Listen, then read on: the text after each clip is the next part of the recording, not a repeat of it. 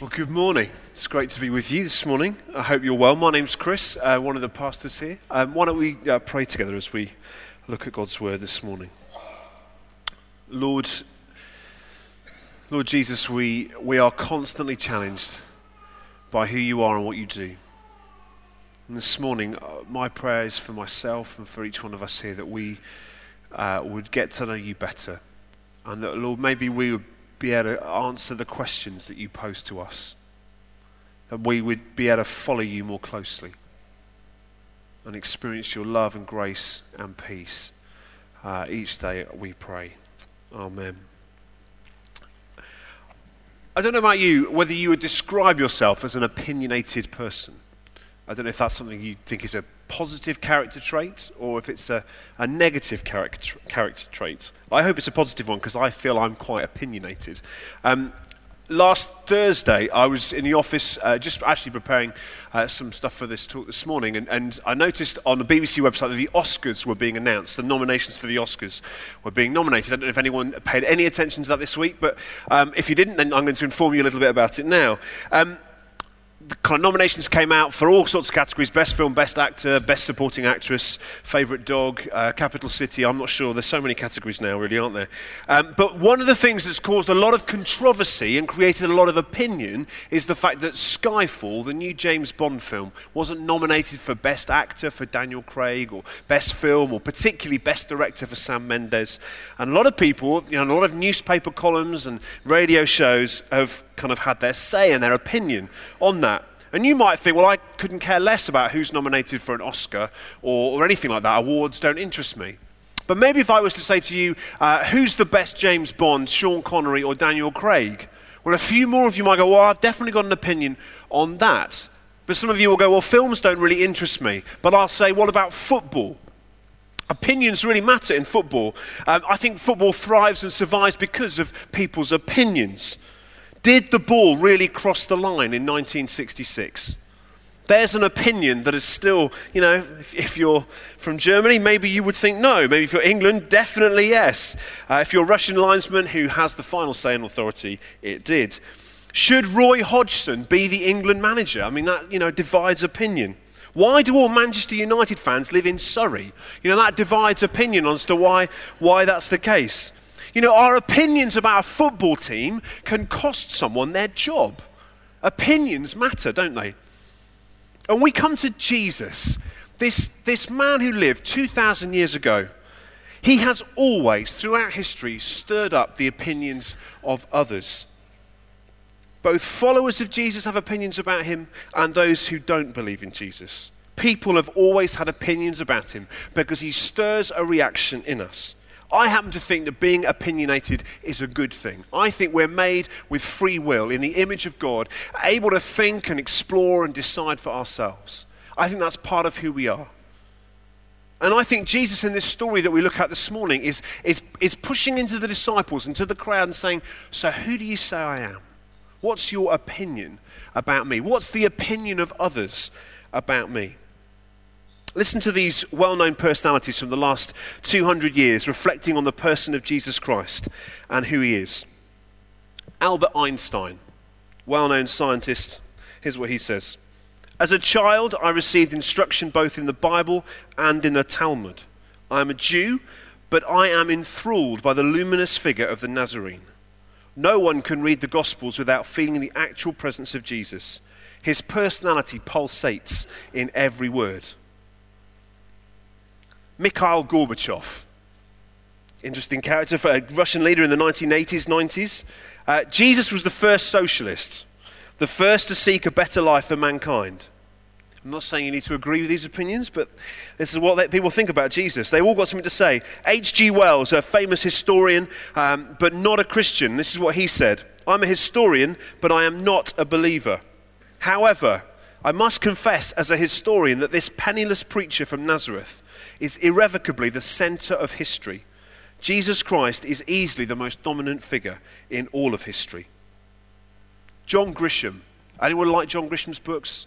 Fans of that? I love them. They're brilliant. Here's what he says I came under conviction about Jesus when I was in the third grade, and I talked with my mother. I told her, I don't understand him, but I need to talk to you about him. And we talked, and she led me to Jesus. The following Sunday, I made a public confession of my faith. In one sense, it was not terribly eventful for an eight year old boy, but it was the most important event in my life. And finally, this famous quote from Napoleon I know men, and I tell you that Jesus Christ is no mere man. Between him and every other person in the world, there is no possible term of comparison. Alexander, Caesar, Charlemagne, and myself founded empires. But what found that? Is that, did I say that wrong? I did. I'm not a historian. I mean, with Charlemagne, it sounds good. And myself founded empires. But what foundation did we rest the creations of our genius? Upon force. Jesus Christ founded, founded an empire upon love, and at this hour, millions of men would die for him. Jesus is someone who creates opinion. Um, myself and uh, David, who did the videos here, actually, we went into Ealing Broadway last week and we were asking people, we were trying to film some um, Vox Pops, kind of people's opinions. One sentence replies on the meaning of life. And, and Jesus comes up very quickly when you start asking people questions about the meaning of life. Who is Jesus? Why did he die? Um, you ask people questions about who Jesus is. Some people go, I have no idea. Some friends of mine would say he is the center of the greatest conspiracy theory of all time. That's quite an interesting opinion but everyone's got an opinion about this person, Jesus. And when we come to Mark's gospel, Mark sets out his stall really clearly. In, in Mark uh, chapter 1, verse 1, he says this This is the gospel of Jesus Christ. Here begins the good news about Jesus, the Messiah, the Son of God. Mark sets out his stall straight away. This is the good news about Jesus. He's the Messiah and the Son of God. And Mark takes us through the life of Jesus. We know that Mark uh, is, is, is uh, Peter's story of Jesus, is, is what Mark is writing down. And so Mark takes us through, and in Mark chapter 2, we see Jesus forgive the sins of the paralyzed man. You know the story, they, they, the friends lower the paralyzed man through the roof. Um, the religious teachers are incensed by Jesus at this point because he forgives sins. Who is this man, they say? Who is this person who dares to forgive sins because only God can do it? There's straight away a reaction to who Jesus is. The crowds take a really different view. They focus on the fact that this man who couldn't walk is now picking up his mat and walking off, and they are amazed. Who is this man, they say? In Mark chapter 4, Jesus calms the storm on Lake Galilee with the disciples in the boat, who are convinced this is the end of their journey, the end of their life. Jesus calms the storm, something that the Old Testament is really clear that only God can do. Only God has power over nature and creation. And the disciples ask the question then who is this man? Who are we with? Jesus arrives in Nazareth in Mark chapter 6, his hometown, and they question his identity. He's just the carpenter. This guy's no one special. We know who this man is. We've got a formed opinion about him. He's no one special, just ordinary just one of us. And later on in Mark 6, King Herod hears about Jesus because the crowds are sharing their opinions on him. And he hears the same thing that um, the disciples tell Jesus in our passage. Well, we think Jesus is probably John the Baptist or Elijah or a prophet. Jesus' teaching and his actions provoked a wide variety of opinions about who he was. The religious teachers, the crowds, the apparent skeptics in Nazareth, and the disciples all had opinions about his identity. And when we come to Mark chapter 8, we come to the pivotal moment in Mark's gospel. Um, it's on this chapter and on this passage in particular that the whole, cha- whole gospel swings direction. Mark is trying to get us to see that Jesus is the Messiah, the Son of God. That's his intention. He's plain about that at the start. Um, and he, Jesus has taken the disciples to the furthest northern point um, of, of Israel, into Caesarea Philippi. And he, at this point, he gets them away from the crowds, away from everyone else, and he wants to find out what they think. Who do they say that I am? Who do they say that I am? Jesus asks. The, the, uh, the disciples come back to him and go, Well, they say you're John the Baptist or Elijah or one of the prophets. What they're saying is, is that you're this great uh, man of God who's coming to speak for God, but you're going to come and bring justice and confront evil. You're going to kick out the Romans, is what they're saying. The crowd are hoping you might be the one to set us free from the Romans. Jesus moves on from what the crowd think and he looks straight to them. Who do you say that I am? And Peter is the one that responds. And Peter says, You are the Messiah. You are the Christ. Peter's the one that steps straight out. From what I've seen, from what I've heard, from all that I've experienced, my formed opinion, you are the Messiah. You're the Christ. I think it's a really serious moment. I think it's a moment that Peter puts at the center of his gospel, if you like. As he's told Mark, this is the center point. This is the key moment for me in my story. And what Peter's doing is telling his story. He's telling his story. I walked with Jesus, and he asked me the question, and this is what I think. And this is why. Peter uh, refers to Jesus as the Messiah, the anointed one. Um, anointed person, an anointed person in the Old Testament is a king. David, we know, is anointed by Samuel to be king. But Peter doesn't refer to Jesus as a king, he refers to him as the king, the Messiah, the anointed one, the king to end all kings, the king that has come to put everything right, to bring in the kingdom of God. But Jesus is really clear that it's not the kind of king like David who came to rule and to oversee and for a geographical kingdom to be re-established. Jesus is really clear in verse 31. He says this uh, He began to teach them that the Son of Man must suffer many things and be rejected by the elders, the chief priests, and teachers of the law, and that he must be killed and after three days rise again. He's the king who's come to the cross. Jesus is the king that has come to lay down his life for the sake of the world, and he calls us, his disciples, to follow him to the cross. Peter puts this point at the center of Mark's gospel. He tells Mark, put this here. Make this the moment where people think, who is this man? Because what Peter wants for each one of us is that we would come to the place where we stand before Jesus and he asks us the question Who do you say that I am? After all that you've seen, after all that you heard, have heard, who do you say that I am? So, who do we say that Jesus is? Are we like the crowd? Is he just a good teacher or a prophet? Someone who's come to, to lead us in a better moral way? Or is he this man of justice, this great revolutionary who's come to turn the world upside down? Or is it just a mystery? He's one of those special people we'll never really know. Or can we, like Peter, turn to Jesus and reply, You're the Christ, you're the Messiah, you're the King who has come to bring in the kingdom? Jesus is this unique historical figure, and his influence didn't peak with his death. For many leaders, Alexander the Great, whoever it might be, their, their, their power and their might peaked just before they died. And then afterwards, their influence waned. People changed allegiance. But we know that wasn't the case for Jesus. I just want to read you a, a paragraph from this great book. Um, we've plugged it a couple of times. Who is this man? It, I, I can't recommend it highly enough by John Ortberg. It's absolutely superb. But let me just read you this. If someone's legacy will outlast their life, it usually becomes apparent when they die. On the day when Alexander the Great or Caesar Augustus or Napoleon or Socrates or Muhammad died, their reputations were immense. When Jesus died, his tiny failed movement appeared clearly at an end. If there were a kind of most likely to posthumously succeed award given on the day of death to history's most influential people, Jesus would have come in dead last. His life and teaching simply drew people to follow him. He made history by starting in a humble place, in a spirit of love and acceptance, and allowing each person space to respond. He deliberately placed himself on a collision course with Rome, where he would have been crushed like a gnat. And he was crushed. And yet, Jesus' vision of life continues to haunt and challenge humanity.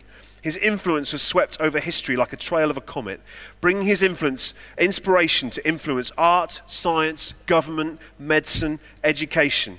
He's taught human beings about dignity, compassion, forgiveness, and hope.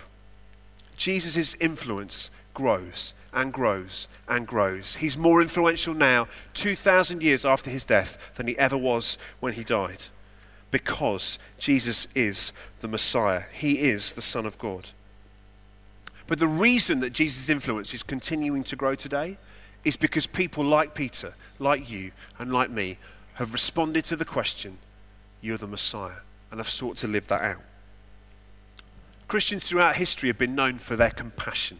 It's one of the things that we've seen in the early church. Um, one of the early church leaders, a guy called Tertullian, said this It is our care of the helpless, our practice of loving kindness, that brands us in the eyes of our opponents. The early church were known because they were the ones that cared. They were the ones that rescued abandoned children left to die of exposure. They were the ones who took in the orphans and the hurting. They were the ones that founded colonies for the lepers who were left outside because they were so infectious. Christians have been the pioneers of nearly every social reform in history, from the abolition of slavery to humane treatment of prisoners. The early church grew like wildfire simply because of normal people, everyday people like you and I, who just lived out the life and teaching of Jesus and who invited others to join that same life. That's all that's happened. That's the reason that Jesus today is more famous than he's ever been and continues to grow around the world. That's why people still talk about Jesus today. That's why people have opinions about who Jesus is today, because of people like you and me who simply live out our faith in everyday life. It's not because we have the best communication. It's not because we have the best PR, and, and maybe we'd feel we have sometimes not the best PR at all, but it's because we just live out that daily life of seeking to share our faith through our words and our deeds that others might find Christ.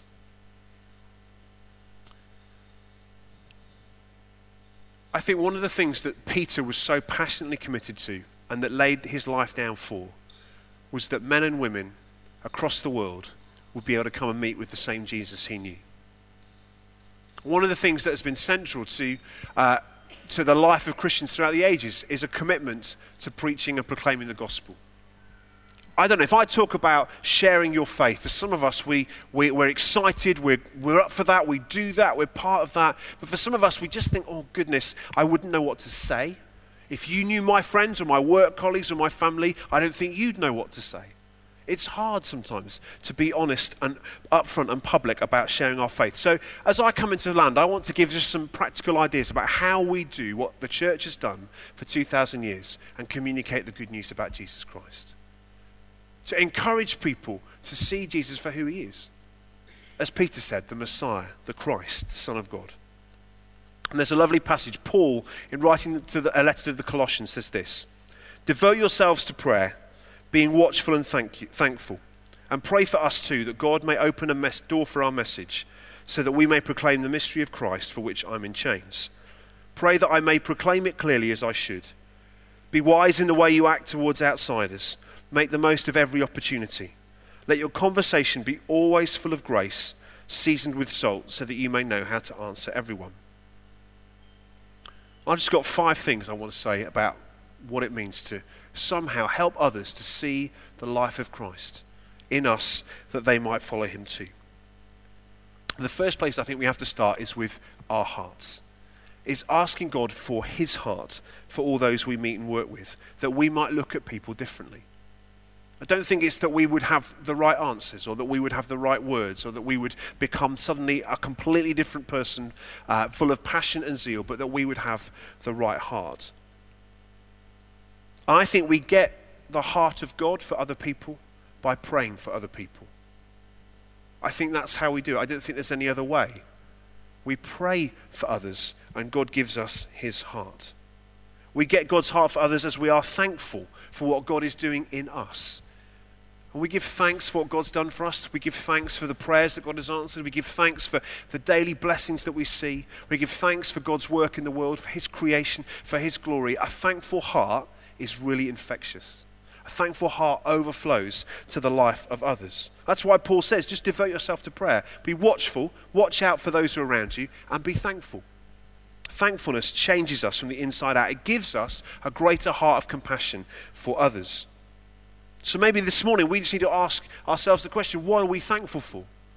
What do we need to give thanks to God for this morning? What is God doing in us in, in the, at the moment? What's our story with God today? What's God doing in our church family? What's God doing in our community? What do we see God doing in the workplace? It might be such a small thing, but we're so grateful for every mercy and blessing. So we need to get God's heart for those we're around, those we're with through thankfulness and prayer. The second is this is that we need to be bold enough to pray for opportunities. The really scary thing is, is when we pray for opportunities, we get opportunities to talk and share and live amongst others and tell them about Jesus. Paul says here, pray that God may open a door for our message. I wonder, uh, one of the things that uh, I felt God say to me just before the new year was that He wanted me to live the whole year one day at a time.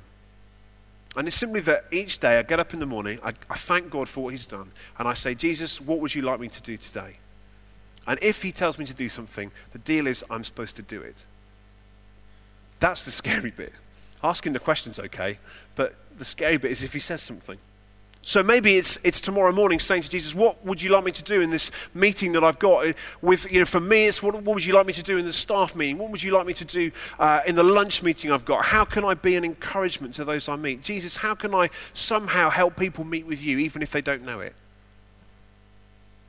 How can I pray? Who, the, who are the people today that you want me to pray for? Maybe even pray with.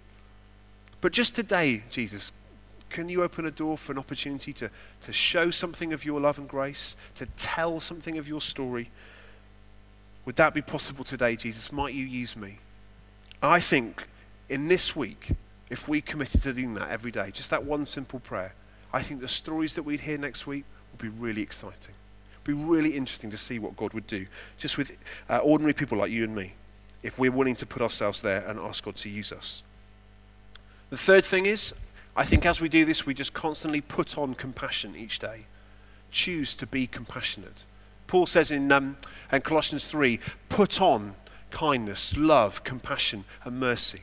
So we just choose to put it on as, as like clothing every morning. We put on compassion. Those we meet who are in need of compassion, who are in need of our time, who, who seem like an interruption, we've just chosen this week to put on compassion. And we'll do what we can to serve, to love, to clothe, to help looking particularly for those on the edge, on the outside, who maybe feel like there's no one for them. And we could be the people who are their cheer, who cheer them on, who support them, who love them, who are just, as uh, Mother Teresa said, the hands and feet of Jesus. That's number three. Number four is to be ready to speak, to talk about our faith. Um, I'm sure at different moments some of us have found ourselves put on the spot about what we believe one of my earliest memories of being a Christian is I was sat in, I, was, I became a Christian when I was 18 at the start of my upper sixth. Um, it's quite an interesting time to become a Christian, uh, really, at school. And, and, and I was sat in a geography lesson, I remember this really well. And one of my best friends, the teacher left the room, one of my best friends said to me, uh, really quite loudly, So, Chris, is it true that you've become a Christian and now you go to church? And so the kind of pens are put down, everyone's head lifts up, and eyes are on me that's a moment with 15 to 20 of my friends who I've grown up with, who know me all too well. What do I do? And what I did was go, yeah, it's true, actually.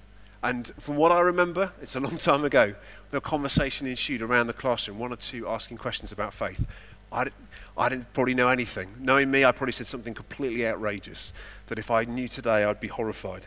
But I just said, yeah, do you know that's me? That's what I do. Other friends found it really puzzling. I remember sitting in the pub at university, and suddenly they find out you're a Christian, and the questions start coming. How can you believe if? Or maybe it's those people we've been praying for for so long, and we're longing that they might find faith. And one day they, there's just an opportunity to share something of God's love. Do you know, I think in those moments, I think it's just simply that we respond with compassion and kindness. Sometimes we're so worried about the exact thing that we say. Jesus can take any word that we offer. If it's offered in love and grace, I think it has immense power. And I think all of us can do that. I don't think we have to be able to debate, you know, one to one with Richard Dawkins or be able to answer the kind of hardest critic. I think we just offer an answer with love and grace. And if people choose to accept it, they choose to. I've been in conversation with two old school friends who are both kind of confessed atheists. Well, this is the joy of Facebook. And I asked them the question before I did my first talk at Alpha last term. I want to speak to a bunch of people who are coming who have questions about faith. I want to talk about does God exist? What do you think? That provoked quite a response from two people, uh, old friends of mine. In fact, one of them was in that geography class, I think, at the time. And they've not been convinced. They disagree with pretty much every argument I've put back to them. But I just want to do it with love and grace. I want to provoke the response by asking questions. Jesus did that a lot, and I think it's something we can do too. And finally, we might have people in our lives who are asking those questions. We might have people we know who are, who are wanting to find out more about Jesus. So, how do we respond to them? Well, I think sometimes I just feel I haven't got the words to say. I, I, don't really have the, the kind of depth of intellect necessarily to kind of argue people into the kingdom. I don't think we can argue people into the kingdom. I think God is the one that brings people in. But one of the things I found over the years is that people have come to Alpha and found that hugely helpful. They find just the whole journeying with others who are also asking questions, a place where they can be real and honest. And it might seem like a shameless plug, but I believe in Alpha because I'm a Christian because of it. And I've seen lives this year, people who've come, skeptics, don't believe, but asking questions, wanting to find out is this man really who you say he is? Is Jesus really the Messiah? And we start Alpha next week, a week on Wednesday. And if you've got friends or if you're in that place of asking questions, why not sign up? Why not invite a colleague? Why not invite a family member? Why not invite someone down your street? Just invite them to the first night. Come and hear a talk about does God exist? Come and ask every difficult question you've ever had. Come and really pick at this thing and see if it's really true. Because I think that people will go from saying, Jesus, well, he's a mystery. We're never going to know him. Jesus, he's just a prophet. He's one of those people who teaches well. Jesus, well, maybe he is the centerpiece of the greatest contract the world has ever seen. Or maybe, maybe, and I think probably, when people find Jesus, they can say, like Peter did, You're the Christ, Son of the living God.